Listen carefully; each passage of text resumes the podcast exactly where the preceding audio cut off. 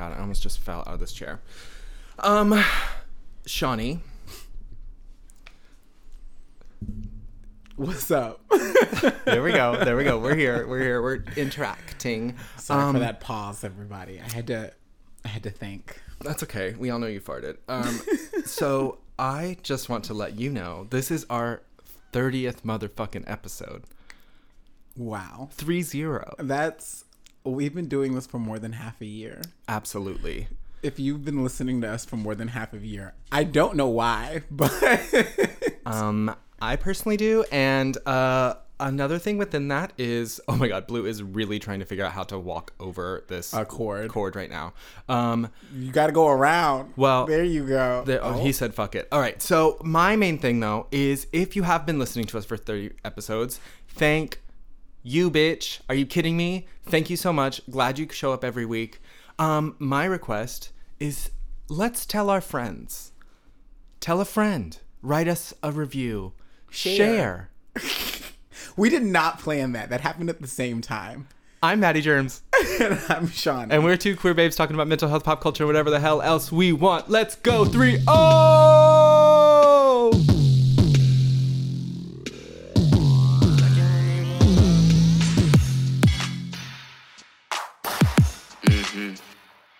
To talk slick, all up in my ear and shit.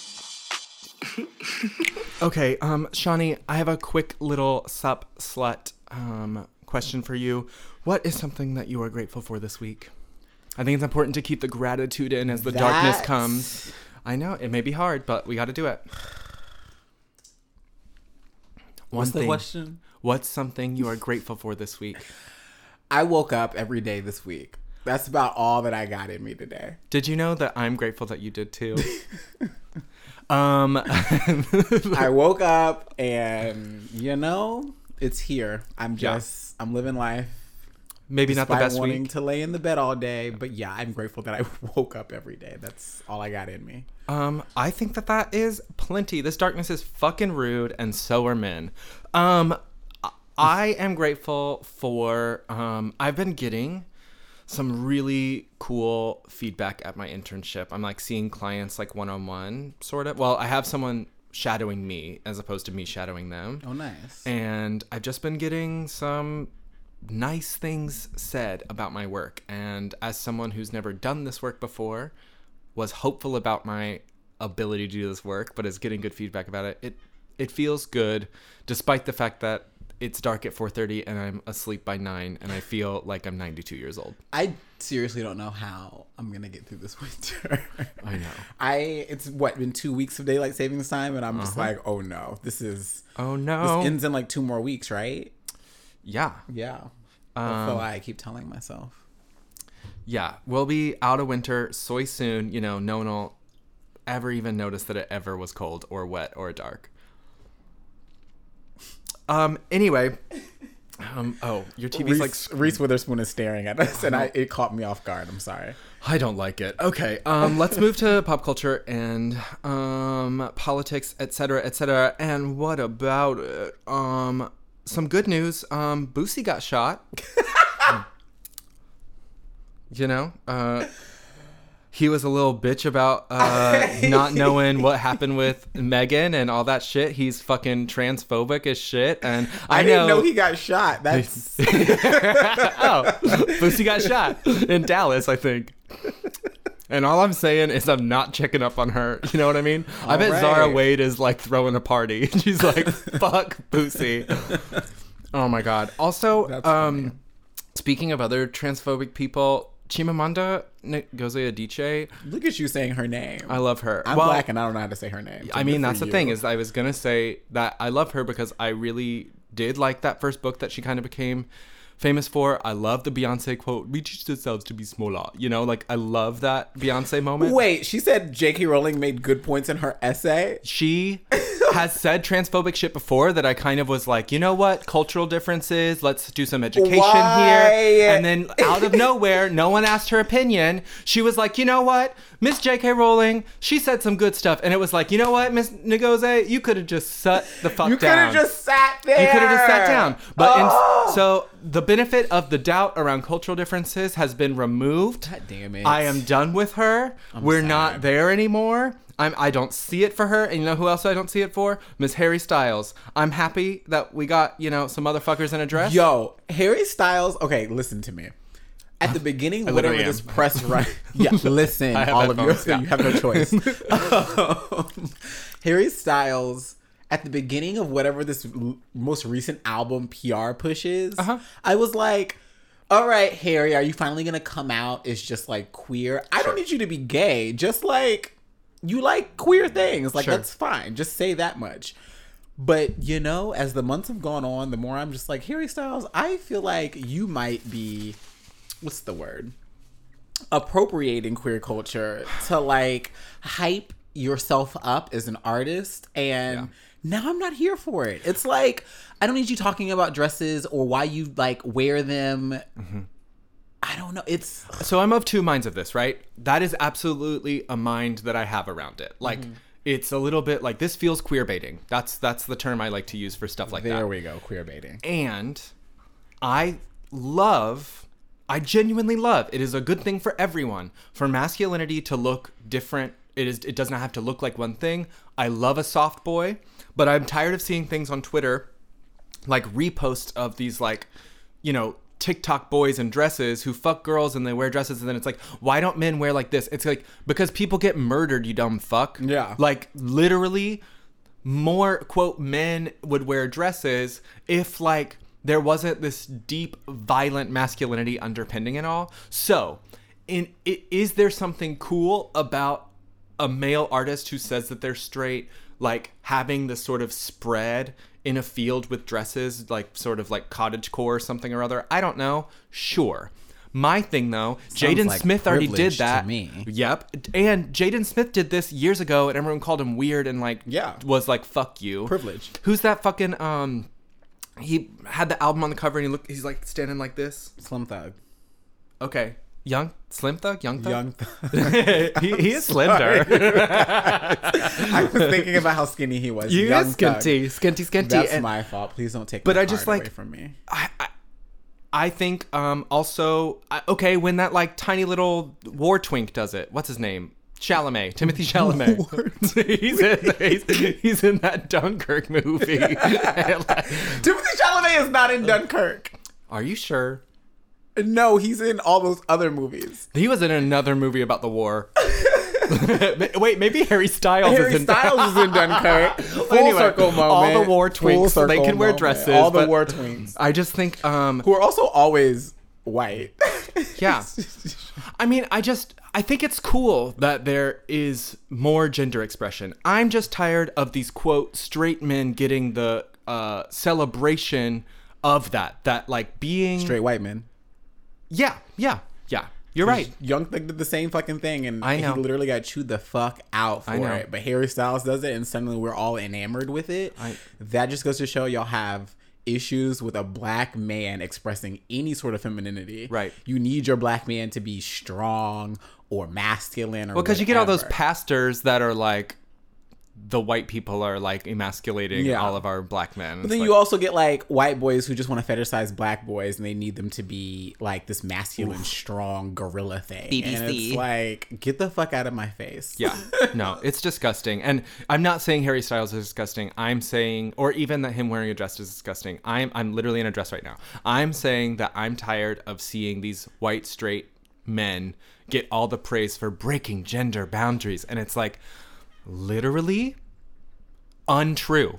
like the people who've been quote making gender boundaries to make Harry Styles feel comfortable enough to fucking be in a field in a dress are often discarded Many of them dead. I'm gonna say this, and y'all not gonna like it, but if you're white doing anything, it's not courageous, and I don't find it to be pioneering at all. Period. So you can feel good about yourself, but like I don't. Feel I'm good not applauding. I'm I'm not not applauding applauding. it. Like, thank you for doing the bare minimum and Yeah. getting praised for it when there are black people doing the same thing and doing it before any of y'all Yeah. are, and literally getting chewed out and like And better. doing it before you guys are doing it and better than you're doing it literally every single one of y'all Yeah. and still not getting the respect or attention they like that they deserve but I- instead we want to hype up white boys who Yeah. fit within this box of attraction for white people or for whatever Yeah. getting all the praise and getting all the hype for it i'm tired of it And I find his like tiny little he's he's like got some muscle on him. He's got some like cool and ugly tattoos. I love that he's brave enough to have ugly tattoos. That's what he's brave for. Um I will say that I do think it was a young black man who shot him. Um the pictures, I mean. oh my! i think my face dropped i was like wait, shot Harry? Styles. you were talking about a headline oh You my want the god. headline to wrap up all headlines of 2020. Oh Harry my Styles God. shot Boosie. I would, I would be torn. I would be honestly torn. I wouldn't know what to do. I'd support Harry Styles at that point. Um, I just well, nope. I mean, there's some racist stuff there. See? I know it's torn, hard. torn. Um, but uh, so I do want to say like potentially the artistry of it is a like a black vision, which I think is cool. I just like I'm tired of y'all thirsting over Harry Styles. It's like annoying, especially when, especially when data from the Trans Day of Remembrance came out because I think this is the Trans Remembrance Week starts today when we're recording, and then Trans Day of Remembrance is on the 20th. Um, I just kind of want to spout this off because this is why I'm fucking mad about this, right? Like, 350 trans and gender diverse people were murdered in uh, 2020, 6% more than in 2019. 98% of those murdered globally were trans women or trans feminine people. 62% of murdered trans people whose occupation is known as sex workers, people of color, make up 79% of the people murdered in the USA. 11 trans people were murdered in Europe. 50% of those were migrants. 82% of all the murders registered happened to Central and South America, 43% in Brazil. And the average age of those murdered is 31 years old, the youngest being 15 years old. Transphobia is not a fucking joke, it kills people. Period. Like that. Period. That's insane. Like, And I would I would love to take more time to like really spend more space and also call ourselves out for not having a trans guest on yet. I think that that has been a call that we've made and it's in progress. If you're trans listening and would love to come talk to us, we want to talk to you. And and and and and people like Boosie and Chimamanda and J.K. Rowling and fucking praising Harry Styles when these people are getting murdered and not celebrating these people. It's disgusting. It's gross. We have to do better. Yeah. We have to do better. I feel like I learned, and this is this is terrible in and of itself, but I learned of transgender uh, Day of Remembrance after it happened, and then it was like the week, and I still learned of it like on the tail end of the week, and then I was sort of like, okay, well, this is like an issue in and of itself that this day or week doesn't get the sort of visibility Yep. that it needs. And honestly, at this point, I'm like, it doesn't need to be a day or a week. It needs to be a month. Give. It needs to be a full a full fucking year at this point with the number of transgender people that have died is insane. we just have to do better. Um, and you know, I don't know. I don't know how to pivot exactly. Uh, let's Make talk a about hard some pivot. It's fine. yeah politics. Um, coronavirus shutdown, no stimulus package upcoming. Uh, Governor Brown, we've got like another hard shutdown for most of Oregon is two weeks. We Multnomah County will have four weeks. I think Kings County, Seattle is doing something similar. I'm all for it. I think I even said a couple episodes ago, "Where's the next shut- shutdown?" Like Yeah. I am. I think it's gross that we are not having a rent freeze with these other freezes. I think it's disgusting that uh, Democrats are doing their best to try and figure out how to appeal to Republicans at this point. It's like, we won. Act like winners. Like, act like winners. like, why? Ah, it's so fucking annoying. I just I just don't understand how people are people are still dying, y'all. Yep. Like people are dying, and, And- we are spending our time arguing about which political party can control the funds to do what and can and shut down this and shut down that. Like you guys, people are dying. And I don't care about your opinion. I don't care about how you feel about masks. I don't care if it's hard for you to breathe with the fucking mask on. People are dying. Your little inconvenience does not mean more than that. I don't care what your therapist told you either. Like if that's the case, like if it's a minor inconvenience for you, people are dying. This is one of those situations where like your feelings don't matter. People are dying. Yep. like period. That is what it is. I mean, there was just they were finally able to do some contract tracing. There was like this wedding of like 115 people back in August. One person showed up with coronavirus. About like 20 something. Mm, I don't know the number. I that's a the next number that I'm about to say is wrong. A certain number of people then got infected, which was like from this one person in- at this thing, and then seven people died. None of the people that died attended the wedding. So that's what we're saying is that like we always have to be in consideration of the people that we will never meet or see or potentially quote care about. And I know it's hard because we live in America and we're taught growing up to not give a shit about the person sitting next to you. It's Yep. just it is what it is. But like this again is one of those times where you have to you sort of have to be a compassionate. You know what? You don't even got to be compassionate. You just have to be a, a fucking decent, capable human being. You know what? I don't even care if you're those things. Wear a mask and just do just do what you're told. You can be a terrible human. Honestly, you do can be what you're fucking complete told. trash. Just do what you're told. Yep. And I'm not always going to be that way about like government mandates and stuff, but like the I don't know, whatever. I just the fact that Trump is also essentially like holding hostage money as he's this big giant loser to what? Use this money on lawsuits that are bullshit. I think I posted about this the other day, but there's this podcast called What a Day. It's like a 20 minute like little news bite, leftist leaning sort of, but um they Oh my God, Blue! He just let out the biggest sigh. He was like talking about podcasts on a podcast. Yuck. Um, um, but it's like uh, for me, I don't like all the like daily news bites. I find them a little like uh, annoying. This one, for some reason, doesn't annoy me. And they just had on recently. I think it was from Friday. The what is today? Maybe the tenth. Um, where it kind of broke down what is happening with the Trump lawsuits and what's happening in this like kind of post-election thing and essentially just lays out all the bullshit and the fact that it doesn't really stand on any legs. But I found all the news that I was trying to consume about what the fuck the Trump team and the Republicans are even arguing. Mm. Even though it's dumb. Like I know it's dumb and they don't have a chance I'm still like couldn't figure out what they were arguing. It explains it really well. I'm not going to go into it but it's just like Trump's a loser. I love that. And he's continuing to lose. He's like looking more and more sad every day. I want to see him fully break as a human being. Today That was the first great. day that he admitted that he lost, but Oh. kind of in like a roundabout way. He was like, I maybe like didn't win the biggest. Yeah, he said like I didn't. I didn't win. hear it. He was like I didn't win the election. Oh. Blah blah blah blah blah. But Joe White, Joe Biden, this that and the third, and he like backtracked it later when people called him out about Oh it. But it's like, oh, you guys shouldn't have called him out because he was literally He was on the way. there. He was on the way. um another loser, the Weeknd is headlining the Super Bowl. All right. I just you know, y'all were already it was already a very, very, very like what it's it's hard for me to watch the Super Bowl anyways. The only reason I am there is for that halftime show. That is it. They gave us Beyonce, they, but they put him up with that like tiny annoying man, Bruno Mars. Yeah. That was like what Yeah. a sad, sad. Remember that time it was Bruno Mars and Coldplay Did you know I did not watch that? Beyonce? The I- only reason I watched because Beyonce was dropping formation and was just like, "Oh, you gonna catch this?" Well, I watched single? that part and then I closed my laptop. Like, I'm just gonna intrude on everybody else's halftime and let you know that I'm dropping a single tomorrow. So get into it. But I mean, anyways, the Weeknd, I get that straight people love him, but I don't get that straight people like him. I don't get it. I don't get it. I don't get anything the Weeknd related post besides, that I understand. Sorry, well- Anything else I don't. do we But- need Allie bleep this out?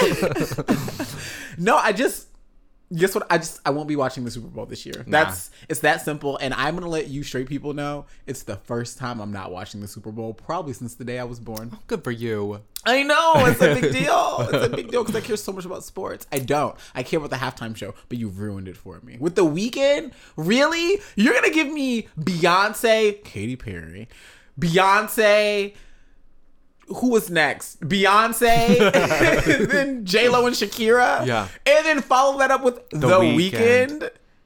Fuck out of here. I'm not tuning in. Yeah, men are trash. Uh, although I do really like this Two Chain song. I haven't heard the new album, but 2 Chainz. Honestly, Tity Boi. Tity Boi is my. I just want to be him when I grow up. I think. I, you know, I could see that for you. I could too. He's he's entering this stage in his career and his life where, I mean, he's older. I mean, he reinvented himself at 82. You can too. we Yeah. can all reinvent ourselves. But also, he's entering this stage where I feel like he's turning into like an uncle, like sort of what Snoop Dogg did, where I'm like, all right, you're not somebody people are like lusting after. Not that I was ever lusting after T- 2 Chainz, but your your form of rap and He's- sort of He's kind of cute. he. I Cuter than Snoop Dogg. I'll let you have that. I mean, I'm not. I mean, yeah, cuter than Snoop Dogg. Snoop Dogg, like now. Snoop Dogg back in the day, though, was like kind of like could get it. Now Snoop Okay. Dogg is like, ew, I would never. But like, yeah, he's moved past uncle into Yeah. like old head a little bit. old head. I feel like 2 Chainz is moving into like uncle status, and then we'll get there. And it was only because of that video we watched today. Yeah, the quarantine thick with uh, No, no, the other Miss. Lotto. The other one, Miss Lotto. Miss Lotto. I'm happy that you have stuck. I um put in the uh, episode outlines um two little asterisks so that I would. You gotta take that moo out. Bitch, I'm a cow. um, no, what is that one with uh, It's the new one where he said something about Kanye or Lil Wayne or somebody. oh, and he's like singing in the wig. Yeah, it's cute. it's it's cute, but it's also very like uncle status. I'm here for it. I like 2 Chainz. This is not a diss at all. This is no shade. I want 2 Chainz to continue on the trajectory that he has going, Yeah. and he's come a long way. I mean, I know him as Tity Boi from when I lived in Atlanta, and now he's Two 2 Chainz doing songs with Lotto. I feel like Snoop Dogg entered. I mean, we know I wasn't allowed to listen to music, but also I feel like kind of came back into like fame again Mm-hmm. with that Pharrell song. Pharrell can bring anybody back into fame. I've learned. I think he's It's almost losing that touch a annoying. little bit. It's almost like Like I the can- Pharrell songs on the Ariana album are always my least favorite. Mm. I don't, I think I think that the groove he got into of that thing, it's like it's like if someone got a Timbaland song now, it's like I mean, I know it's Timbaland. Yeah. Well, I think. Don't quote me because I may be wrong. Okay. But I feel like when we were younger, when um Pharrell and the Neptunes were like a, an NERD were like the thing. Um, I remember. I feel like Christina Aguilera said something where she was like. I will never work with the Neptunes or like Pharrell. Why? And I remember at the time being like, bitch, that's your loss. But then now as an adult, hearing how she backed it up, it was you can always tell those beats so distinctively that I don't want to work with somebody that like right off jump you don't even notice me, you notice the producer. And I was like, that makes sense. Like I can always tell a Pharrell song, and it's almost working against him now. Where I'm like, this is a Pharrell song. I don't want to hear this. It's gonna mean- sound like every fucking thing else from Pharrell. yeah. I have not enjoyed a song that's like been pushed by him in the last five years. Like any, Yeah. Like I just I don't get it. I don't like it. And I Um, mean, and according to but I'm also not going to agree with Christina Aguilera. Like, no, I mean, don't do that.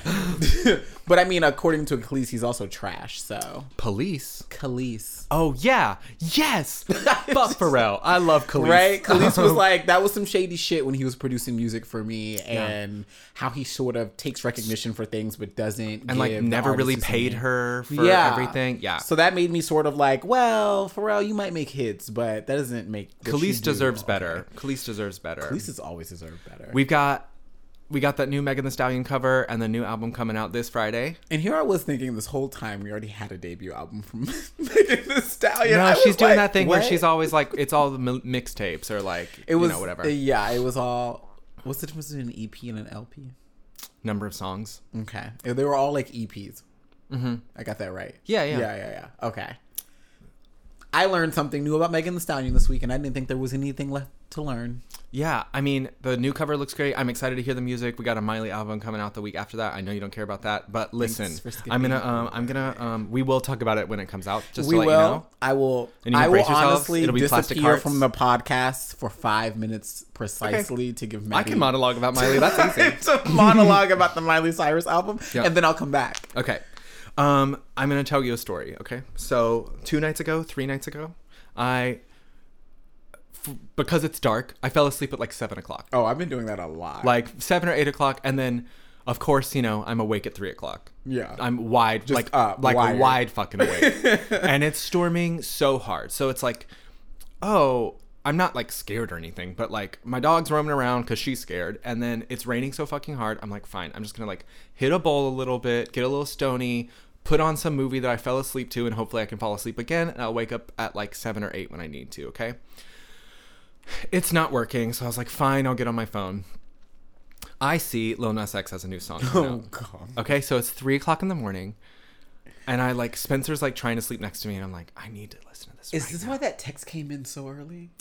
Well, I refrained from texting you guys It until seven thirty, but I had ex- this experience at three o'clock in the morning where I go find my AirPods, I put one in, I listen and watch this m- song, Lil Nas X Holiday. Listen, I wept. I am in my bed weeping. And I know it's ridiculous, right? Like this person has this like stupid fucking song, but this like faggot barb troll like has gotten had the number one longest number running number one song. And while people might feel some type of way about Old Town Road, I have been a fan since day one. like the minute I heard that remix, I was like, this is my favorite song. like I love this song. I remember I posted some stupid video about it and everyone was like, what song is this? And then they heard it for the rest of the year and we're like, can't believe you stand this. And I'm like, well, I just do. And I think um maybe there's something to be said around you know his gimmick but i love this new song because not only is this thing that has millions of dollars put, pushed behind it i mean it's the coolest music video of the year in some ways in my opinion. Like it looks like fucking money was put into it. Like it looks expensive. Like what music videos have you seen this year that look like that? No god rain on me. How did you read my mind? Just? I Because, like- literally about to say rain that on was me. the one thing we talked about. There was like, well, Gaga finally got money, and it's like the money was spent on Robert Oh Rodriguez. They filmed in some God. fucking studio. Like, Robert Rodriguez is a great. Wait, did he actually direct that? I think so. Oh, Yeah. that makes sense. Spy Kids. Um. Oh my God, it was Spy Kids. That all of that Dolls looked very Kill Spy Kids. Okay, so but I'm not here to Holiday. Did- I'm not. What? Holiday looked very Spy Kids. It looked more to me like uh, like Wreck It Ralph or like Robert Zemeckis. um Shark Boy and Lava Girl. but he just like he just comes out the gate and it's like, listen, y'all, you were kind of confused. Halloween, I dressed up as Nick- Nicki Minaj, titties out. I am a gay black man. I'm hot as shit. And I got the number one song. And you can't do any fucking thing about it. Maddie, there are things that I have learned to just I don't even broach with you. I just one do- of those things is, Is Lil Nas X. Another thing on that list is Dolly Parton. Well, that I mean, but that's Another thing on that list is Miley Cyrus. okay. I mean, I don't think you want to argue on our 30th episode. I'm just saying I do. I want conflict so bad. Okay, well, 31. We'll see. Um, what am I saying? Gay men, gay people go so fucking hard they do. for some woman who panders to us. Oh. We fucking have a queer black kid with the potential to have a number one song again. Mm-hmm. And it's like, it's not a shit song. It's even less of a troll song than Old Town Road was. It is. It's a legit. It's an actual song. It's a fucking bop. It's fun. Like, and if Megan Thee Stallion had sang some of the same lyrics, we would all be like, "Yes, Megan!" Like, "Yes, line, yes!" Like, Maybe I need to listen to the actual lyrics. like it's like fucking. And he comes out and he's like, "Listen, all right. So I pa- played a little, little gimmick. I got a number one by sort of like breaking the rules, and I don't feel bad about it." No fucking rapper brought me up and allowed me to get the number one. I kicked those motherfucking doors down. yeah. And we've also never had any like real out queer person. We have had queer people in the top 10. They have not been out when they did it. Hmm. And the, for the first one to be a black one, that's cool. Well, I mean, Okay, you say that, but what we just had a conversation about earlier is they never get the recognition. I know. And so I'm saying like I think it's fucking cool. And I also think the song's good. Whatever. But I'm just saying if you fucking go up for Mariah and Ariana and Gaga and all these fucking people who pander to us, but you can't fucking spin Lil Nas X on mute just to get them that like fuck you. Like fuck you. I I've listened to the song three times now, even though I think it is just a song. But I am giving him his views and his streams I think that's great. because. I care about the betterment of black people. I uh, agree. Okay, we can laugh no, I say I know, that. I know. I just, I think it is. You don't love it, and that's I am, fine. ha- I am happy for Lil Nas X, There And that's go. what I'm saying. I, I- can say that much. Like I am genuinely very happy for this child, and Yes. like want him to keep doing this Yeah. thing. It is, I will say, not for me, but Yeah. it is not. Not everything is meant for me. Not everything Well, I mean, is meant for you. it's literally for children. I mean, that's the Yeah. other thing is that like as much fun as I'm having with supporting this person, I also feel like well, we use we said aunt in my house, but like you know, I feel like this auntie of this person, like I feel like my little nephew is killing Right. it, and I'm Yeah. like, yes, kid, go. Like that's I mean, what it feels like. It feels. I don't like, understand what's going on, but I got my love little it. cousin being gay as shit all over TV, and I support it. But Yes. it's I don't. It's not for me. Yeah. But like I'm here for it. I mean, it's kind of how I feel about Billie Eilish. Sometimes I'm like, I Oh don't. yeah, she had a new song that came out too that I have not listened to. I listened to it once. It's fine. I ha- didn't listen Is to it it enough to talk about it. All Probably her ish. slow, all her songs are slow. Right? Yeah, but I mean, it's it's like sh- you're a beautiful singer, and I love that you refuse to be sort of like sexualized in the way that all these other kids are. Yeah. So for that reason, love you, little girl. But you're also for children. I don't know what I'm talking about. You're of, yeah, you're for like 15 year olds that don't have their emotions figured out. I mean, f- like speaking of 15 year olds that never got to get their emotions figured Me? out. How you doing? I'm laughing through the tears. well, so is Britney Spears because sh- her fucking dad still has control over her. She was denied like out of her conservatorship, and I think we've touched on this a little bit before, but I just. I, the only reason I want to talk about it is because I think people can look at Britney Spears and they're like, well, there's obviously, quote, something wrong there.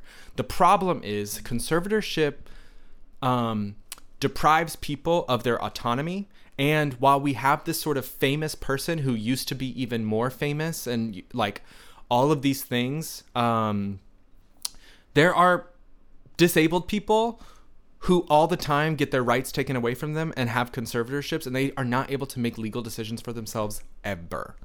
Ever. Like legally britney spears cannot consent to being married. There's blurred lines on if she actually has legal consent to sex. Like the message of conservatorships um, this article from nbc news says like people who are deemed disabled aren't allowed to behave like full persons because we don't believe that we can trust people with their own stuff. That doesn't mean that people should not be surrounded by people that like, love. That doesn't mean that people shouldn't like especially people so grown up out of the touch of pup like what it is to be a person alive in this country. Like you add some mental illness and you add some fucking like being this martyr girl of what paparazzo stuff is like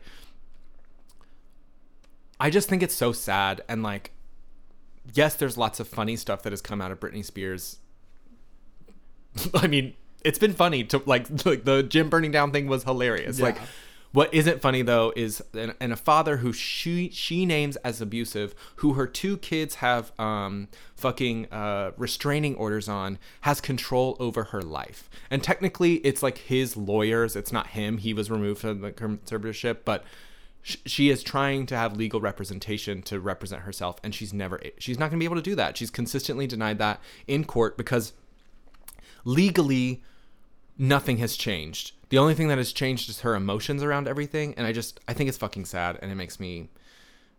I don't know. I just I find it awful, and I think we should we need to have a bigger conversation around mental health in this country and what it means to have autonomy.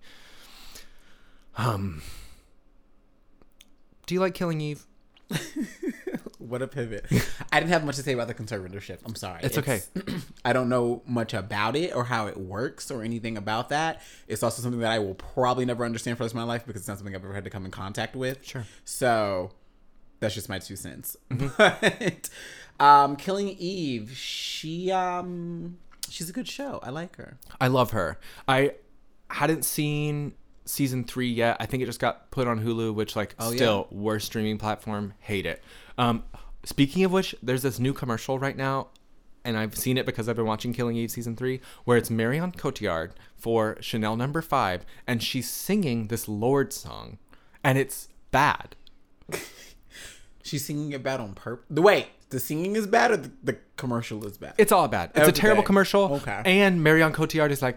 I I love Marion Cotillard because I mean, that- I thought I can did envision too. it right now, and I'm like, that's exactly what I would expect. I thought I loved her too, and I am telling you, it's the most annoying commercial that I've ever seen. Probably not true, but right now it is. right now it is. Anyway, she was Killing in. Um, I watched. What?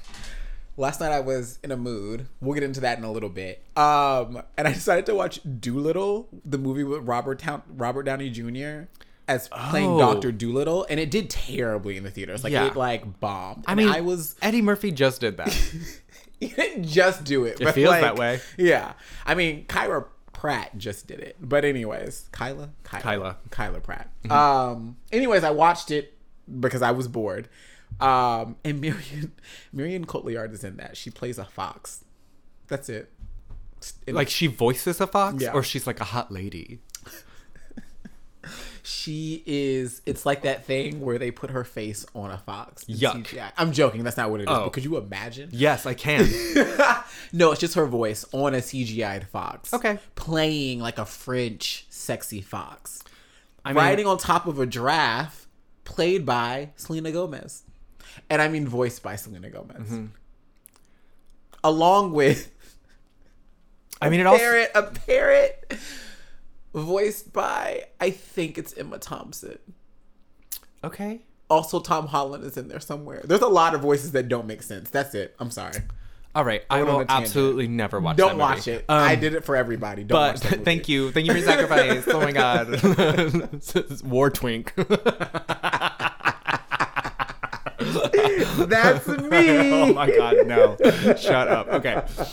What the fuck was I even talking about? Oh, Killing Eve. Okay, all I'm gonna say really is like, if you've never seen Killing Eve, it's fucking great. If you love lesbians, if you love fashion, if you love cities, I just am saying, I don't know why anyone would ever watch Emily in Paris when you could watch Killing Eve. Oh my god, Emily in Paris is so good though. Sean, what? In the worst way possible. Okay, I I might leave. Truly, I watched one episode and was like, "This is the most embarrassing thing that Oh I've ever God, seen." It's so bad. Emily in Paris is so It bad. hurt you my should feelings. absolutely watch Killing Eve instead of Emily in Paris, but also you should watch Emily in Paris. It got renewed for a second. It no. did, and I'm excited. Oh my god, girl! I I'm It's I'm the it's like the balm you need when you have just had it. my my blood is literally boiling. I hate that show so much. I don't understand it you all. have to let yourself just go with it. It I no tried. sense. I tried. I saw a no trailer and I had all those feelings that you're describing. I was like, "Oh my god, I've had it. I'm going to put the show on." And the whole time my body was like tight. Like I was like so angry. I was angry the entire The whole 30 series.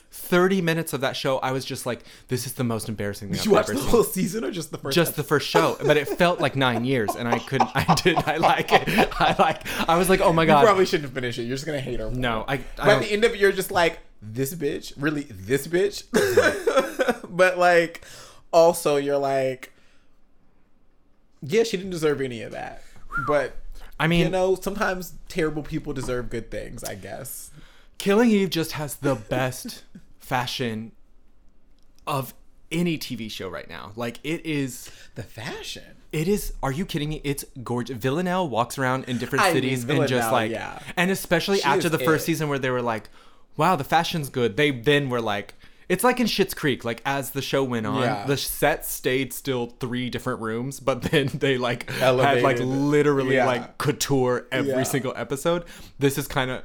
Well, this feels expensive, but I got halfway through the second season, and then there was that thing where like. I think everybody was pumping out like content when the second season came out, Oh. and I was just like, I have to put this on pause to watch Sure. twenty other things, and then I never came back to it. But now that you're mentioning it, I should go back to it. I do that I enjoyed it a lot. Like it is a it is a fantastic show. Yeah, and I will say I think season two is kind of the weakest part of it. I feel like Uh-huh. season three brought it back up, in my opinion. But it also could just be that it's been like two years since I saw season two, and I don't remember. Yeah. I remember feeling though that season two was not as good as season one. I think a writer changed in there because I think Phoebe Waller Bridge from Fleabag was a writer on season one, but then she left to go do Fleabag. that makes sense. And then so season two, I think went down a little. The tone changes a little, but I Mm-hmm. feel like season three, maybe it's the same. I don't know, but or it just is. There's pretty enough fashions. I don't care that it's not great. So, but anyway, um, I'll say two more things. yeah, One, There's a Waiting to Exhale TV series happening. Terry McMillan has confirmed it. I don't know what network it's coming on, but I'm obsessed with it already and want it to happen as long as it's not on BET because that I can't support. Well, no one will watch it. But it would have to be produced by Tyler Perry, which is an issue. Could you imagine a Waiting to Exhale produced by Tyler Perry? Unfortunately, yes, but I don't want to. I don't want to bring that into existence. Good. Let's not. Let's not manifest it. Second thing, before we head into our the work session, this is just my two cents. This is not necessarily a uh, belief of the entire podcast, but yo, men are trash. And I just want you to know that if you are a guy out there and you are using any any sort of it's not you, it's me, I have to work on my shit. It's about me doing like getting my shit together before whatever whatever lose it. It is honestly and i'm gonna go on a bit of a rant the weakest thing you can say to somebody. Mm. Just own your shit. Like if it's really that then just say what it really is. Like just What do you mean? Like, so if it is really, so I am dating you, and I am, I'm fucked up, and I'm like, well one i would we- say we just don't- don't, date if okay, you if okay, you are okay. if you are aware of the fact that you are not you do not have your shit Don't together date. you don't understand yourself there's still a lot of shit you're figuring Mm-hmm. out for yourself then don't date stop wasting people's time It's That's that someone who should just like get sex where they can and then leave it at that. and then just and say that up front too I agree. Just I don't say, think there's I anything don't have wrong with my that. shit together i am just trying to get a nut because Yeah. i am lonely whatever whatever That's honest. That's fine. That's honest. That's fine. I'm not gonna judge you for that. And if I apologize, if people have judged you for saying that in the fact that that's Yeah. if that's the only thing that you want, you should not feel like that isn't a thing you can say. I always respect people that can just own up to the fact I'm just in it for the nut.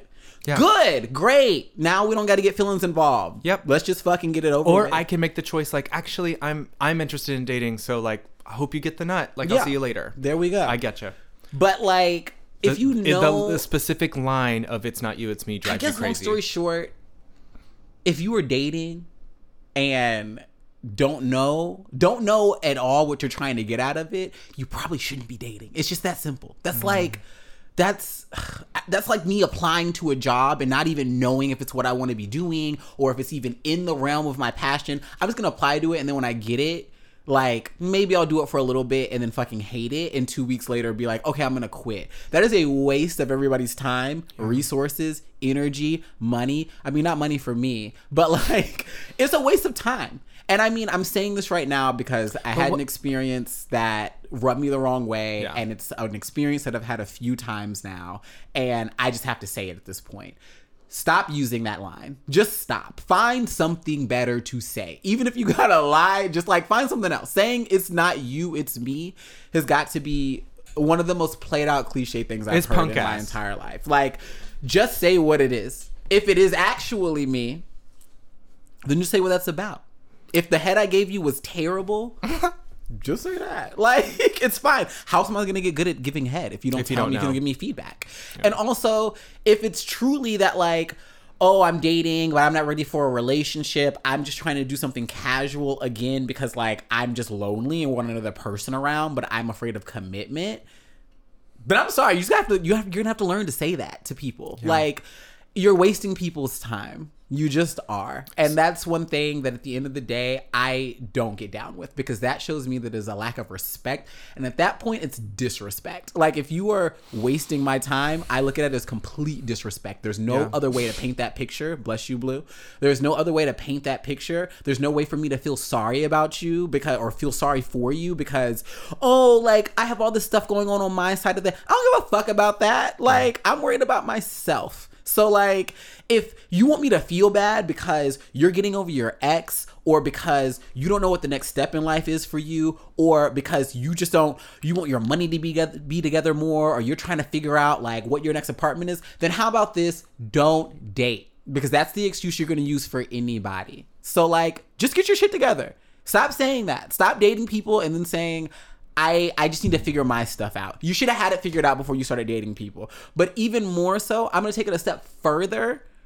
You're a human being. You are a human. Guess what? Guess what, everybody out there? You are never going to have your shit figured out. Hmm. Look at your parents.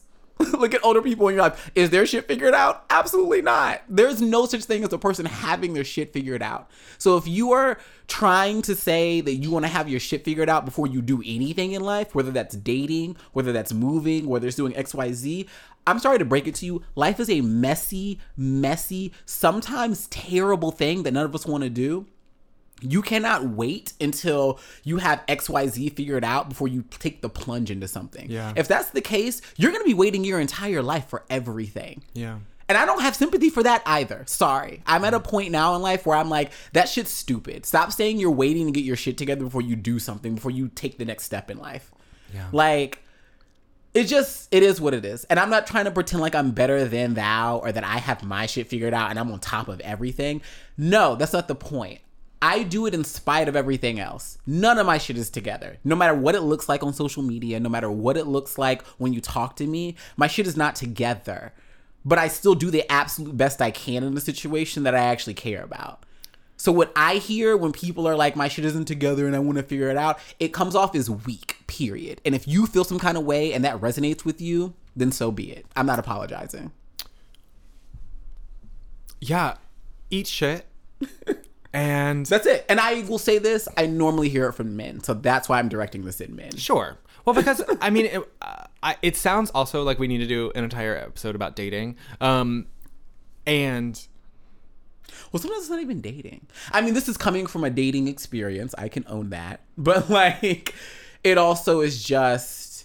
It happens in friendships. It happens with family. It's like I just don't I cannot fathom the idea of needing to have something together before you do something else because that is not how life works. And I hate to break it to everybody that thinks that that's how it works, Yeah. but it's not. And if that's shattering a reality for you, so be it.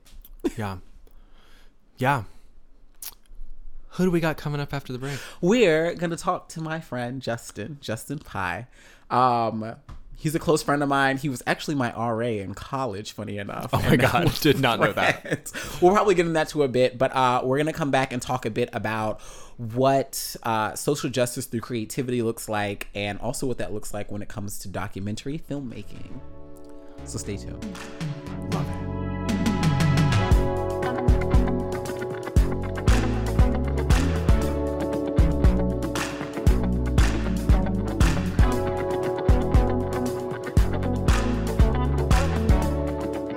We're back. We're back with Justin Pye. Hey, Justin. Hello, beautiful people. I'm so guys- happy to be here. Do you guys hear that voice? Can you all just like let that sit for a second? Like, I'm so sorry I just met you, but wow, it sounds great in headphones. Thankfully, I can't hear it really, so Can you just you can you just say she sells seashells by the seashore? Leave her alone. Leave her alone. She sells, she sells. Oh, Perfect. every Perfect. time. I love it. How much wood would a woodchuck chuck if a woodchuck could Yes, chuck wood? I very got you favorite. on that one. I got you on that one. Well, everybody, welcome our guest for today's episode, Justin Pye. Um, Justin is a good friend of mine who, funny enough, like I said earlier, was my RA in college at Morehouse College. Um, and here we are all these years later, still connected, still doing our thing. Um, Justin is I don't like I'm gonna have you introduce yourself because I feel like you do everything. I know you not just from being my RA, but from being a very close friend of mine when I lived in LA previously, and then also from your uh, document documentary filmmaking work and storytelling work as well. But let us know who you are, Justin. Like what who is Justin Pye? I am. yes, I am um, a producer, filmmaker, director. Um, I've done a little bit of everything. Like you said, I kind of went into teaching right after undergrad and then moved to LA, freelance, did crazy stuff, um, and then ended up in the Bay. And after leaving there, I've been in uh, TV and film, mostly television, uh, and on the digital side of production, news content, uh, and like some long form television content for the past couple years. And I'm doing it in the midst of the pandemic now, which has been really crazy and also kind of cool to see like how the world has adapted to this uh, stay-at-home model. So yeah, it's been a, a, a, crazy, crazy journey, but I'm grateful to have like been, you know, in a good seat, if you will. Where are you now? I'm in Atlanta. I just moved okay. from LA. This I made like the biggest move of my la- life. Left the home that I know wow. knew for the longest in my life, mm-hmm. and um, yeah, I'm so so so so happy to be here. What? Black Hollywood. Is that why you're ATL, there? Ho. ATL, ho. Forever, I love Atlanta. We were you just know? talking about Tity Boi. we were yeah. just talking about Tity Boi. yes, I am here for all the tits and all the boys. No. same, same, fully um, same. All right. but um, yeah, no, I came here because uh, this is where black ex- excellence comes to roots. It's like where black excellence is home at. Like I just mm. feel like you know we have thrived here for so many ages in so many different ways and i wanted to be a part of that i wanted to buy a home i wanted to do things that were a little bit um, will be a little bit more difficult in LA. And so, yeah, um, yeah, here's to a new chapter. Cheers to that. Okay, what? Just because we do this with all of our guests, what are the identities that you hold?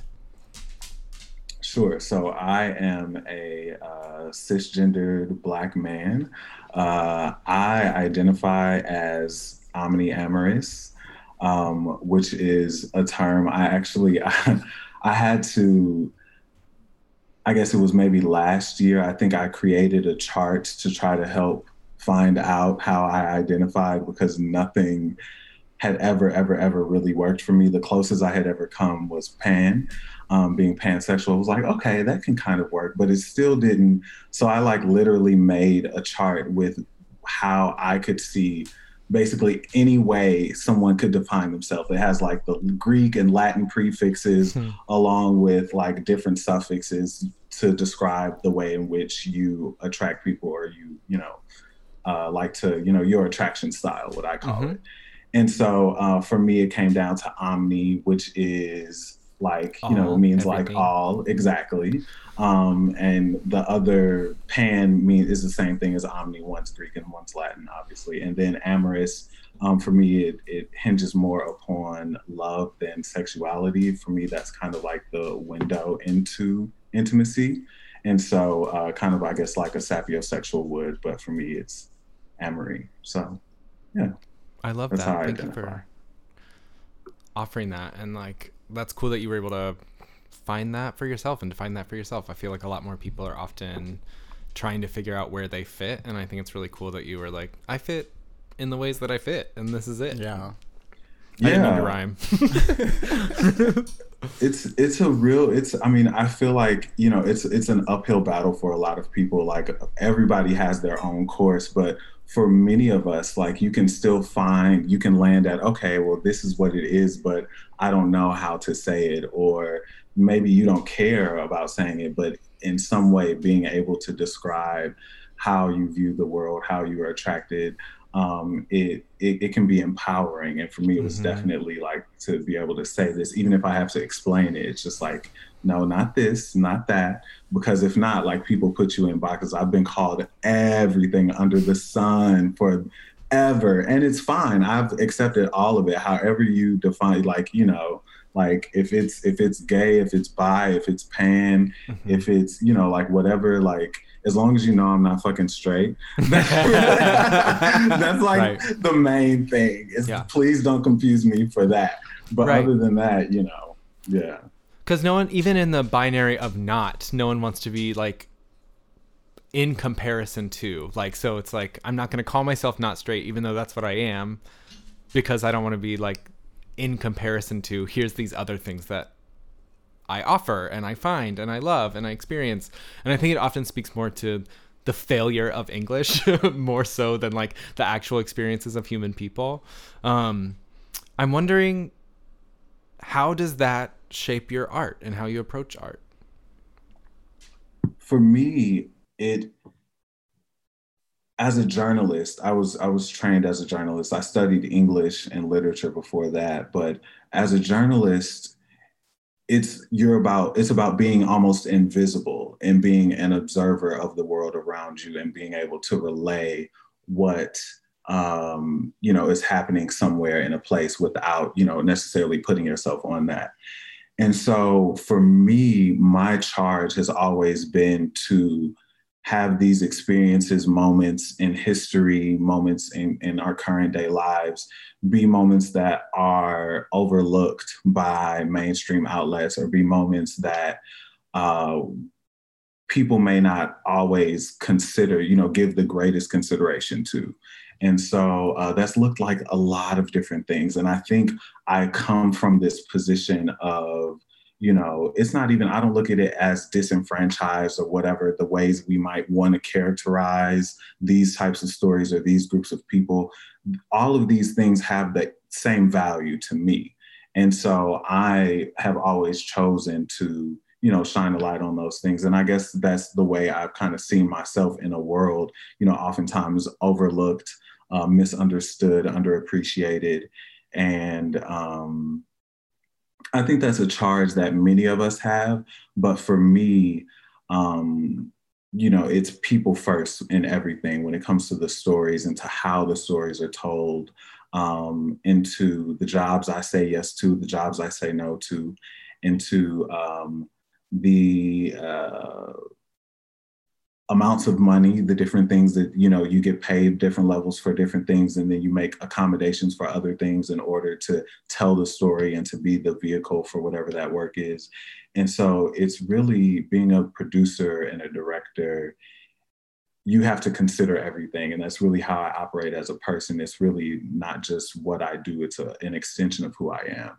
And so I bring my full self into the room, which you know, it, it, requires in a lot of ways advocacy in which you don't really think about advocacy. It's just like existing, um, which I think, you know, many people know if you exist below any margin in this country, you know what it's like to, you know, have to advocate just for your very breath, you know, and it's just like, you know, that's just my life. You don't even think twice about it.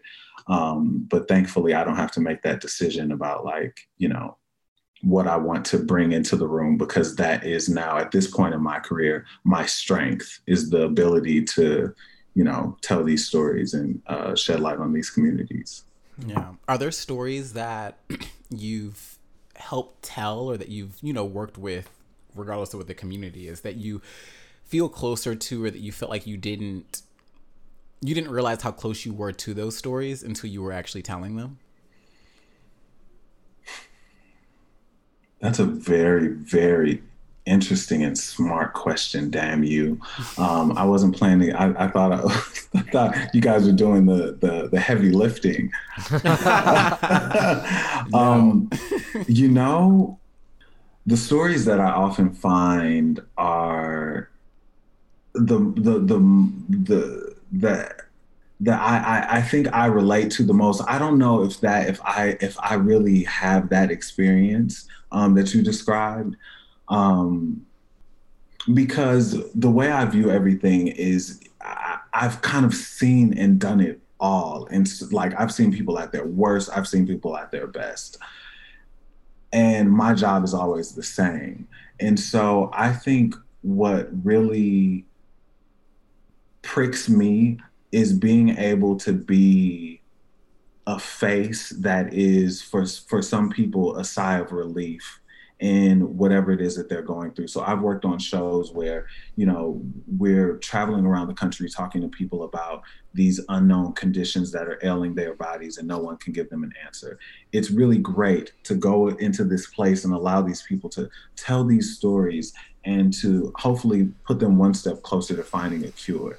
That's amazing. But what's even better is when that person is a sister or a brother is somebody who is black that looks like me who i can be, then allow them to be just that extra have that extra security that they haven't found in the medical industry that they haven't found you know trying to in their search for all of these answers and so being me in this space is very important in that way because these stories will not be told in this way were you know a different person there trying to elicit the answers the the emotion that drives the narratives that we're trying to tell. Yeah, that's so true. I mean, I'm drawing an immediate parallel with our last episode, which was with BJ Rudd, and we were just talking about even in terms of therapy, like you want to find somebody that nine times out of ten, you want to find somebody that looks like you, sounds like you, that has that similar experience as you. And I feel like what you're saying uh, isn't isn't like a necessary part of your job, but definitely enhances that experience. Absolutely, absolutely. It, I mean, it, it, it's it's in everything. You know, I think about it when you know even when I was interviewing Lil Jon. you know, I was going into that interview thinking that this man is about, you know, crunk and what and yeah.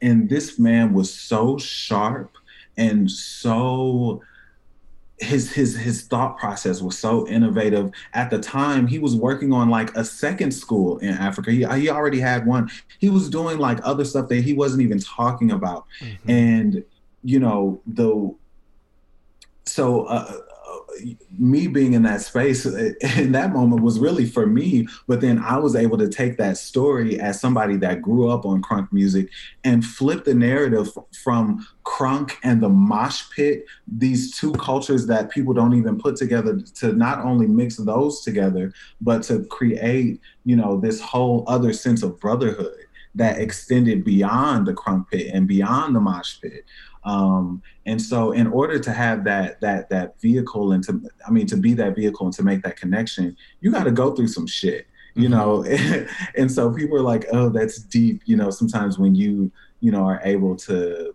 break tear stuff apart or see things in a certain way, and it's not necessarily depth; it's experience.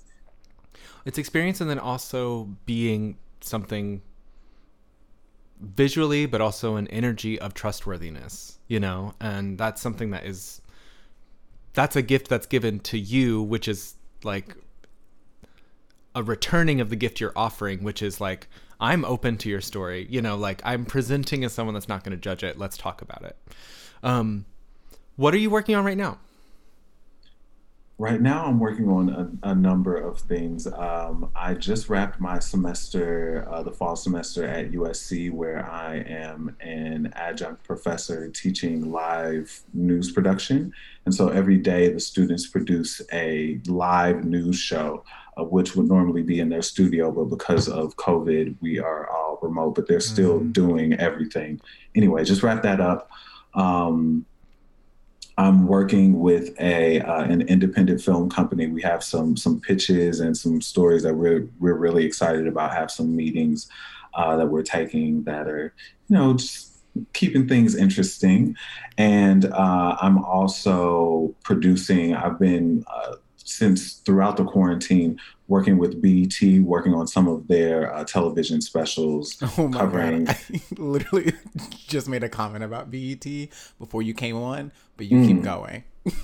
yeah. So BET News, um, I, I, haven't. I, I, work on the on in the with the news division, which has been a phenomenal experience because I hadn't worked with the company before, and I always have reservations about you know when you work at a new place but to be able to work with this company during this crazy time mm-hmm. and produce work that was that uh, you know i would stand by has been a great experience so yeah i'm just kind of balancing all of the madness of being a freelance creative are there any interesting and I mean, being me being black and gay, there's always an intersectionality with mm-hmm. things, right? I think that. are there any projects that you've worked on? Are there any? Is there anything that has come up for you that examines that intersectionality, and what what have you taken away from it? You know, I've always sought those opportunities. I think as someone who never saw my story told. You know, it's something that our generation is very keenly aware of, right? Like, what images did you see of yourself as you were coming up? That's something that we've all in our work been asked by this. And many of us did not see ourselves reflected, you know, no matter how how um, specific our image may be, or even, you know, we might represent a, a really broad um, specter of community. Um, for me, not seeing myself reflected, I it was important to find those stories.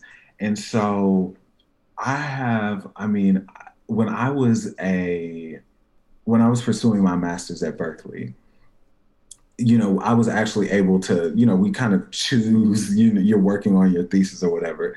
And one thing that I really, really had to unpack for myself was the AIDS epidemic of mm. the of the the late 80s, early 90s.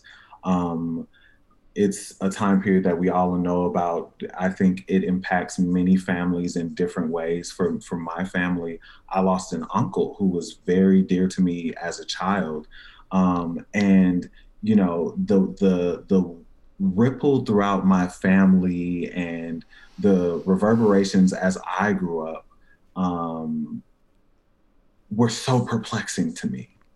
And one way in which I could tackle this you know was through my work was actually mm-hmm. you know do interviews do research and uncover what it was like for people that lived through that that moment in history and and and how people survived were surviving um, and that was such a a beautiful and kind of um, validating moment for me in the work because I am a lot of the people, you know, I'm talking to black and brown men in Los Angeles, California, um, and they are in all walks of life. You know, some are younger, some are older, some are giving back to the community, you know, others are figuring out their way.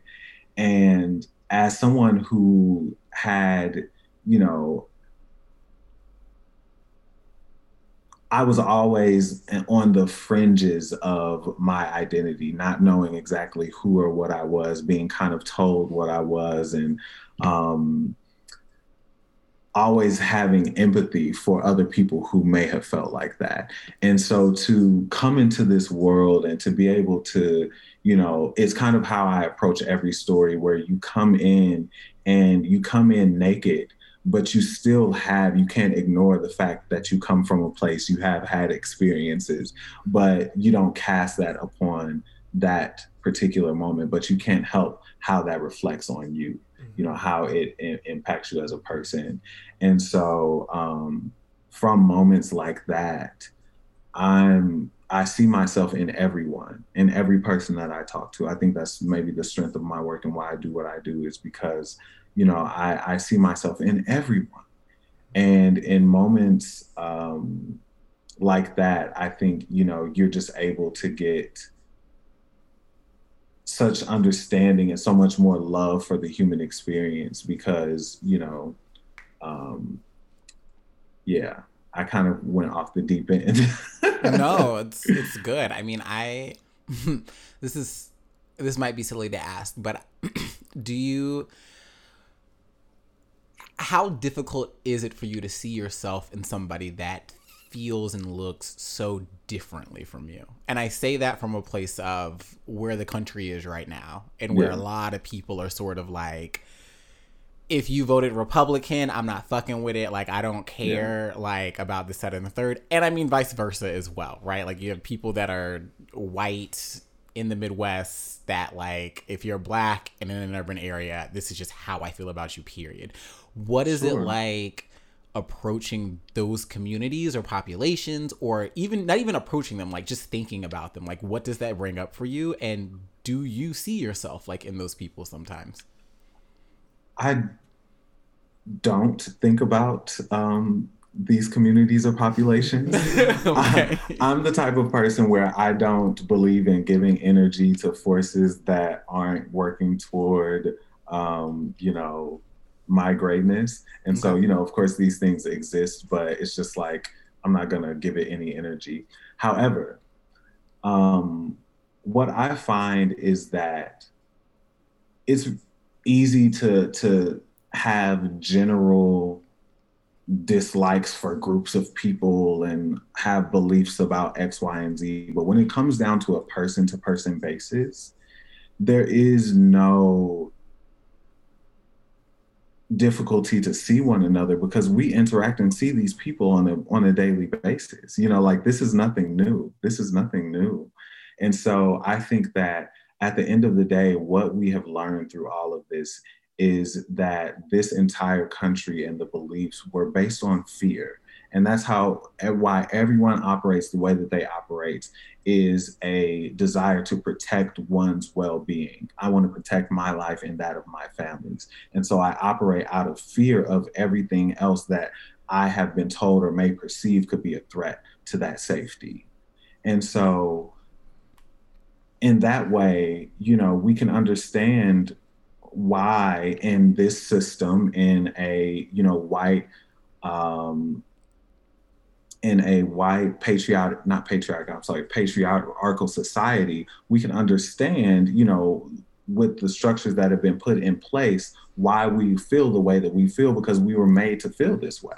Yeah. Um and you know i think that that is one thing that has been unfortunately beautiful about this time is that we have u- united as people to understand that working for black liberation is working for trans liberation is working for yes. people of all abilities is working for people that you know no matter what your sex is no matter what your gender is no matter what your like if one of us is free then all of us is free and we see that through understanding how patriarchy works you know is is meant to take all of this all of these things down and so whether you know it's you whether you're hanging the black you know throwing the black flag today the rainbow flag tomorrow you know the flag for people that have different levels of ability the next day the flag for at like what whatever it is you you want to do mm-hmm. like it's all different ways to say that if you're not x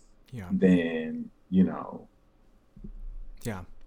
And, and there's people so, that have to fly all three of those flags every day, right? Absolutely, at the same damn time. Yeah. And I'm hearing that from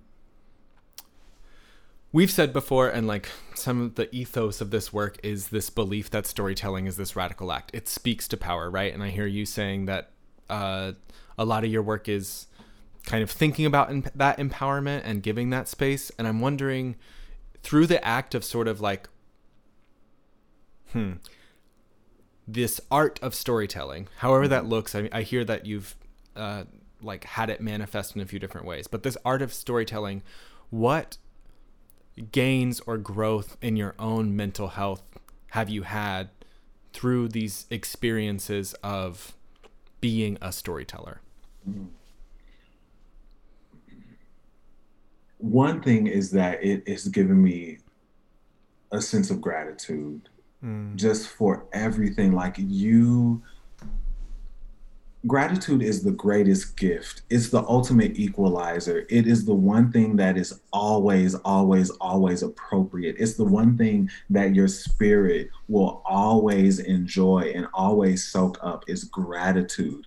It will always propel you wherever you need to go, whether you have a vision or not. Gratitude will take you so, so, so, so, so far. Agreed. And I think all of these interactions with all of these people in various states of their lives, um, dealing with a lot of trauma, um, and it, just you know yeah it's just really it's given me uh, so much gratitude which i think is a big part of my health of my my my self-care practice is staying in a space of gratitude. Um and the other part of that is i did not breathe.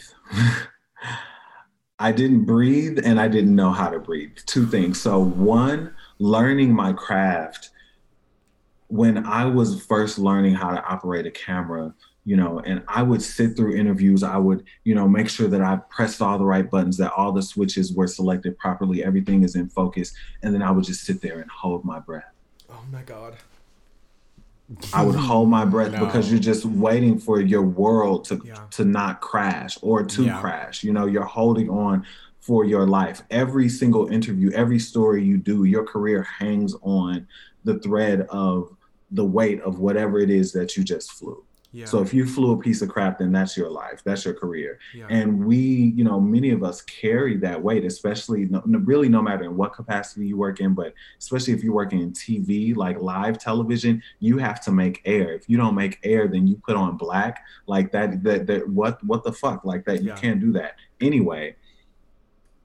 I was not breathing, and that translated into my life. Um, not only as a journalist but as a person like i was used to dealing with so much um, i was at one point i was the senior editorial director for a publication for which i was every single day constantly looking up black trauma black suffering brown people being hurt trans lives being taken children being dealt an unfair hand constantly every single day. I'm looking these stories up telling these stories trying to beat not only beating them of course i'm beating the major outlets to them because they're not paying Right. attention but other outlets began to scoop me because they would find these stories that would before they gained traction i would be there wading through the suffering trying to find the stuff that could have the gravity to get some national mm-hmm. attention and to you know whatever and so in the midst of all that i'm not breathing Mhm. and so I had to learn how to breathe because my back was hurting, Mhm. because um, I was not able to put down the weight of these lives, these brothers and these sisters, these young people. You know, I was made for this work, but I didn't know the toll that it would take and how I had to, you know, deal with everything going on. I thought I was fine, but I wasn't.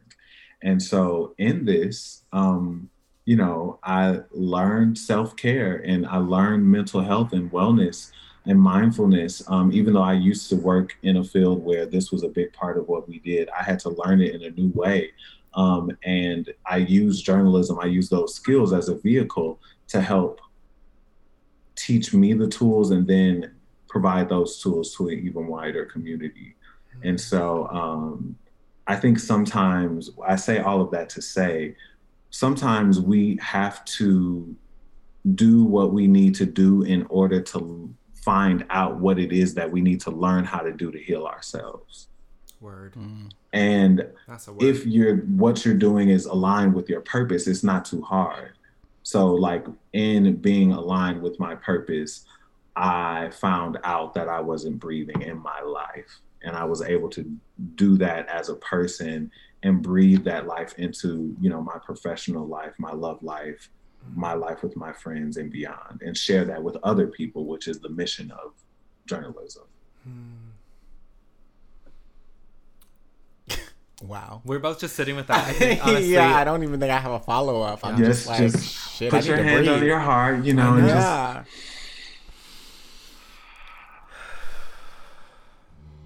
that should be so good, Shawty. Oh my god. Also, you I don't know if you could hear this, hear but that. Blue like let out a deep sigh right after we did. like he fully was like He also did this breathing exercise. Whoa. That, okay, yeah, I, I thought I heard a little fart. Yeah. Very much that. Aw, hi, Blue. Get your rest, baby. Get your breath. right? Thank you for offering that and thank you for bringing up some things around what it means to kind of be this vessel and then have to kind of take care of that vessel when we're removed from the thing. And also art as therapy in that we discover what the fuck we're not doing for ourselves, you know, like through this tool of practice. It's like practicing something that is something that teaches us how to bring things into our in into other aspects of our life because i'm hearing you name that it's not just the work right and also lol about like not breathing while holding a camera i did um I, I did media studies like stuff journalism stuff too and it's like even if it's on a tripod you feel like breathing will like fuck up the shot like, Yes. like despite the fact that it's like literally sturdy it's like if i if i yeah so i just i definitely identified with it and then also sitting on this couch fully was reminded to take a breath And i appreciate you It's so offering a crazy breath how often, if you really if you're really aware of it, how often you don't breathe. Like I realize sometimes I'm just like I have been holding my breath for like 45 seconds. Why? You know, like why have I not breathed? Like taking a breath, should I say? Mm-hmm. Breathe and is a then funny word. to add intention to that to add to then to realize okay recognize your breath and the flow of it and then to breathe with intention you know not to get too crazy but i have been able to even like breathe into different parts of my body where Yes. you direct the oxygen like you literally breathe and direct the oxygen into your lower back. You know a lot a lot of times the pain that we feel is off is a lack of blood flow. What does our Mhm. blood carry? Oxygen. And so like you know we can breathe into our own bodies and i'm not saying that that is like you know i'm not saying anything because i'm not a medical anybody but you know um Dr. Um, Justin. you know what i'm saying call me uncle earth or uncle breath with an f Oh my god, Um, no. That's some Atlanta shit. I almost bit this drink out of my mouth. Get off of my podcast. No, I'm joking. um but yeah like no i think what you said was so key though about practice like i think one thing a, a, lot of our community suffers with is is fear of failure Yep. and uh, real pressure to perform and to be perfect and sometimes we have to go into things and practice and exercise and do things. And sometimes you're meant to learn about yourself. You're meant to grow to push you to the next level. Maybe that project is not going to be the multi-million dollar deal. You know maybe that product is not going to be what becomes you know a household product. But what you learn can put you one step closer to that multi-million dollar project if that's what your purpose is to fulfill. Right. and Right. so like you know being able to to breathe into the process and to be able to like you know accept what we're intended to learn is um is is a privilege i will say it's a privilege to be able to do that because some people aren't able to see things like that and that is really unfortunate Ooh. And also, some people aren't able to fail. like, Yeah. and could by you that I mean, imagine like, Me? Well, I mean, well, I mean, Y'all gonna stop talking about me on this podcast twice now. Y'all have read the fuck out of me.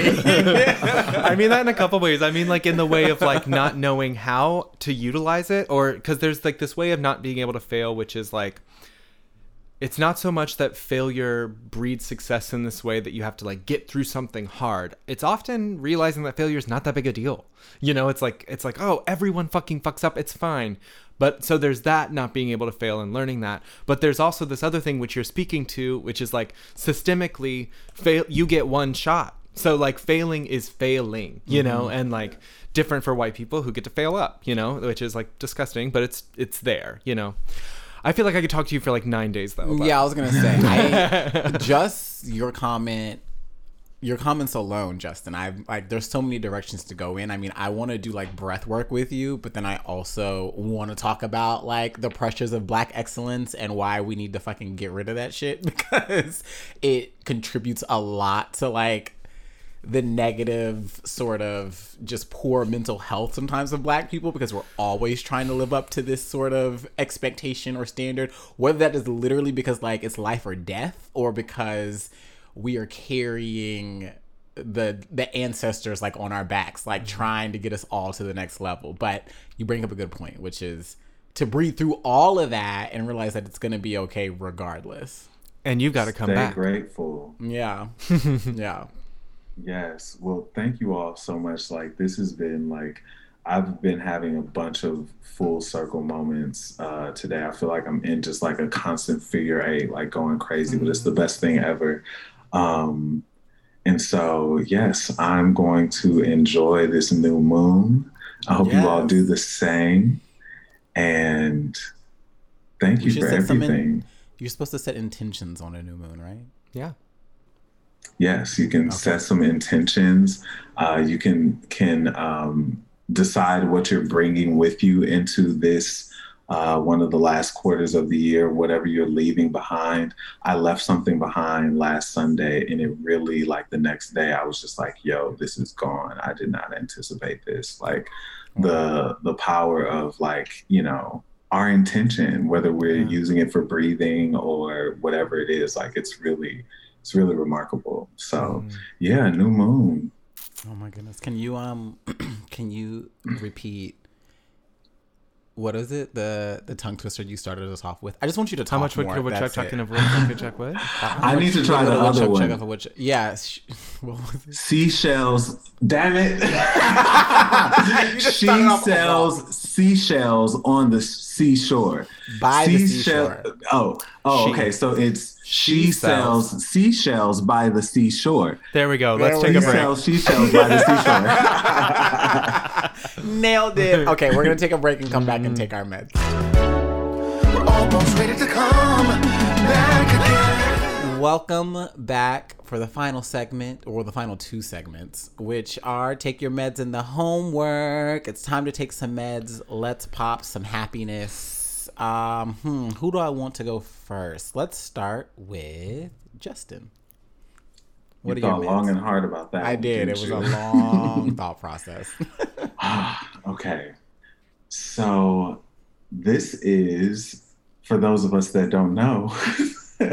this is something that makes we happy. Yes, something that made us happy in the past week. What? Wait, what? Oh, Yes. You're a- you're asking what it was. I thought you were telling us, and I was like oh, glued in. I'm like, what is it? I need to know. yeah, sorry. So- So, what's something that's making you happy? What's bringing you joy? What's making Yeah. you feel grounded? Those types of things. Yes. So we're gonna pretend that Sean just said Justin, and Justin. then this is me coming in. things. What you got? Mm-hmm, mm-hmm. You know, it's hard out in these single polyamorous streets. Justin, you better stop. Yo, no. So can I? I can be really real with you guys, right? Yeah. Absolutely. It's know, just I- the three of us. No one else. literally nobody You know? else is listening. And blue. Um, Yeah, don't I forget I said three of us. So you know, I had to make an entire Excel sheet to find out, you know, how I was attracted and all of that stuff. And so, you know, I don't even know if I'm poly or whatever, but all I know is like, yeah, love is beautiful and amazing. And for a, the longest time, it was something I was kind of like boxed out of experiencing, specifically with Black women. Um, everybody else, you know, they was ready to gobble up the dick. It didn't matter, you know. We hear the voice, we get it, or what color they were, you know. We know Justin. every fruit, every loop. Oh, okay. she said, "I am hot as shit." Like just guys in know- no, no. We're just no. We're just gonna we're gonna put an image of Justin up on our Instagram, and then everybody no, can no, indulge. But this is just this is about What did you do to black women? exactly, exactly. What did this you is do? about how I fucked up. Yeah. all my God. chances no but i think it was just it's it's kind of just like you know the way that we're cultured is just kind of like if you um especially in specifically in like black culture it's just kind of like if you're a man who has ever been breathed on by another man you Yeah. are discarded waste when it comes to you know cisgender black women like Yeah. you there is nothing that you have to offer them Yeah. uh, besides a trip to the clinic and so um you know I've seen that insecure episode. you know what I'm saying? um, so yeah, and as we have grown, as I have grown and learned and loved, um, you know, I have come to know beautiful people of all walks of everything, um, and specifically Black women that are not bound by, you know, these notions of, you know, what it Mhm. means to experience love with a man and um yeah that is something that makes me very happy to to uh have someone in my life that like you know i'm really enjoying the company of and getting to know and not feeling limited um feeling powerful and limitless and happy and promising and so yeah you know i am grateful for love and acceptance outside of the lines. Hmm. That is one thing that has made me happy. That So was people- sorry if that was too much for you guys. No, it was great. So No, it's perfect. So when people DM us about you, we shouldn't send you the DMs because We'll just tag you. It's Yeah, we'll tag you. It's fine. What all I know is is that if you end this thing, you better not say it's not you, it's me, because Shawnee will personally fly to Atlanta to murder you. I will. I will. I will risk my life to come scream at you if you ever tell somebody it's not you, it's me. If I hear anybody, I'm fine to you. She's on one It this doesn't even matter. She's on Listeners, if you say that to somebody, I will find out where you live and I will book a ticket and I will be there to scream at you the second that you say it, and then I'm gonna come back home. But what if it's the truth? See, I tried, and it's See? not what she's hearing today. So I'm not don't hearing it even today. today, it's Maybe not try coming. it in 2021. I might be on another wave, You but know, right it was now just like- that just does not work. I thought we were in the same book Mm-hmm. in different chapters, but it turns out we're in different libraries. I Yeah. just, Oh, there we go. All there we go. across town, honey. I'm uptown. Where you at? you know, you're at Barnes and Noble. And, and- Oh, and honey, the no. other- you know, I'm at the I'm at the county library. I will say to your point though that Shawnee was saying that the sentiment can be true, but the phrasing is a lack of accountability and not truth. There and we that's go. what it's that's the pissing. well, you know, comes you know, off- it men, comes off that's like where we accountability. excel. I That's what she don't said. I know it. Okay, I'm this we clo- get it. You're friends. We get it. Just wait till I get to my meds. I'm gonna tell you my meds in a sec. Actually, no, Maddie, you go first. What's your meds? um, truthfully, I've been having a great afternoon with you. It's being here. You better stop it. Okay. You don't actually really. Yeah, that's my meds this week. I'm having a great time. Yeah, I was very good to see you. I love you very much. I love you too. Thank you for coming over, despite me wanting to not have anybody over right now. She said, um, "I'm mad. Make this quick." I literally text Maddie like, "We gotta record today, but like, I'm in a mood, so you, we need to make this snappy."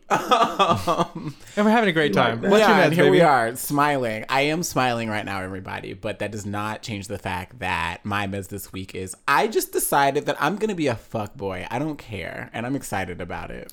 That's good. I've been telling you to do that for a long time. You time. have actually. you- Maddie has been my biggest advocate for becoming a fuck boy, and I've just been like not doing it because I think I'm a better person than that. But you know what? I am a better person than that, and I'm still deciding to do it because y'all don't deserve the best Sean. I've just learned that, honestly. Well, I mean, I feel like everyone deserves the opportunity.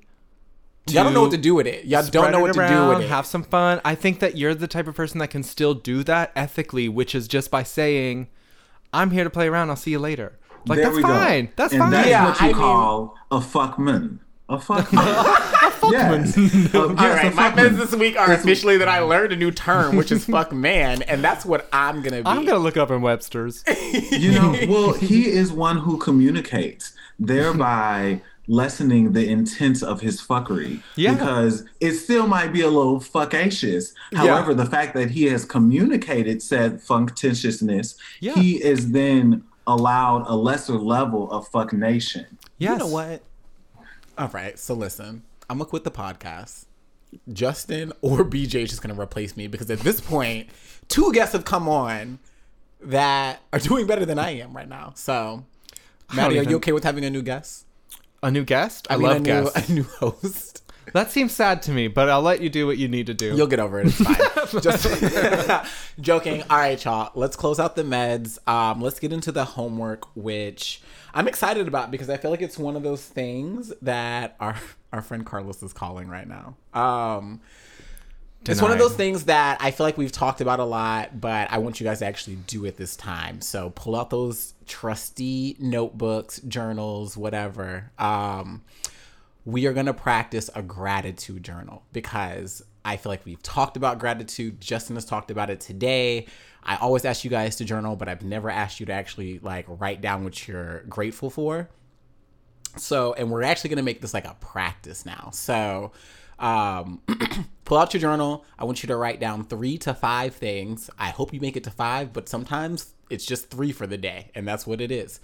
Write down three things that you are grateful for or that you can pay gratitude towards today. And then I want you to do that every single day until you hear our voice again on this podcast in a week. So, um, to that point, this is something I need to do better at because I sort of fell off of that train half a year ago and I need to pick it back up. But hearing Justin talk about sort of the the impact that paying gratitude has on your life and how that spills over into just about every aspect of your life um, and sort of uh, propels you forward and throttles you is something that I want to pick up again. And I think that all of us as listeners can learn to do again, especially as we go into the winter America being in the state it is right now, and then all of us sort of being fed up with whatever it is that we're dealing with at the moment, I think we can all still find something day after day that we are grateful for. And even if that means, like me today, where it was just like, listen, I woke up every day this week and I'm alive. And that is all I really have the gratitude for at the moment. That is okay. I'm not judging you if that's the most that you can do at the moment because we are all at different places right now in life. And I'm not expecting everybody to be in a super, super, super grateful place. But you can at least appreciate the fact that you woke up today or that. I don't know, like your dog came and greeted you at the bed, which is what my dog did this morning. So I want us all to sit down, write down three to five things that you're grateful for, and let's peak that, let's keep that up for the next seven days. And those things get easier with practice, which is another thing that we've been thinking about. Yeah. Justin, what you got?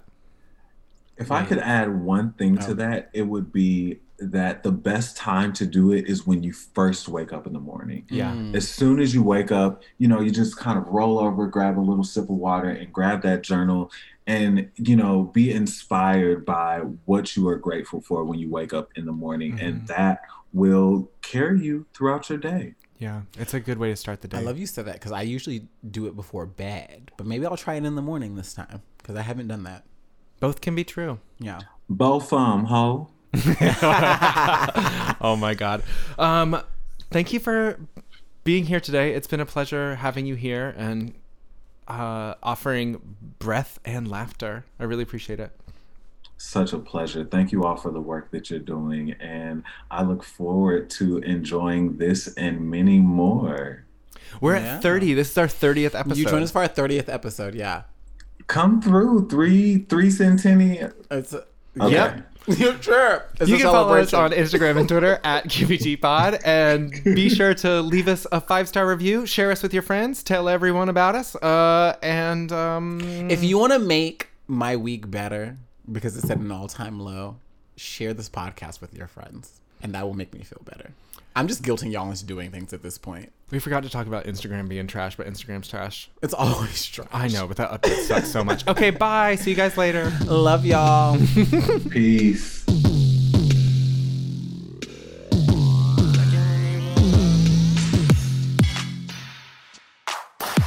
Mm-hmm.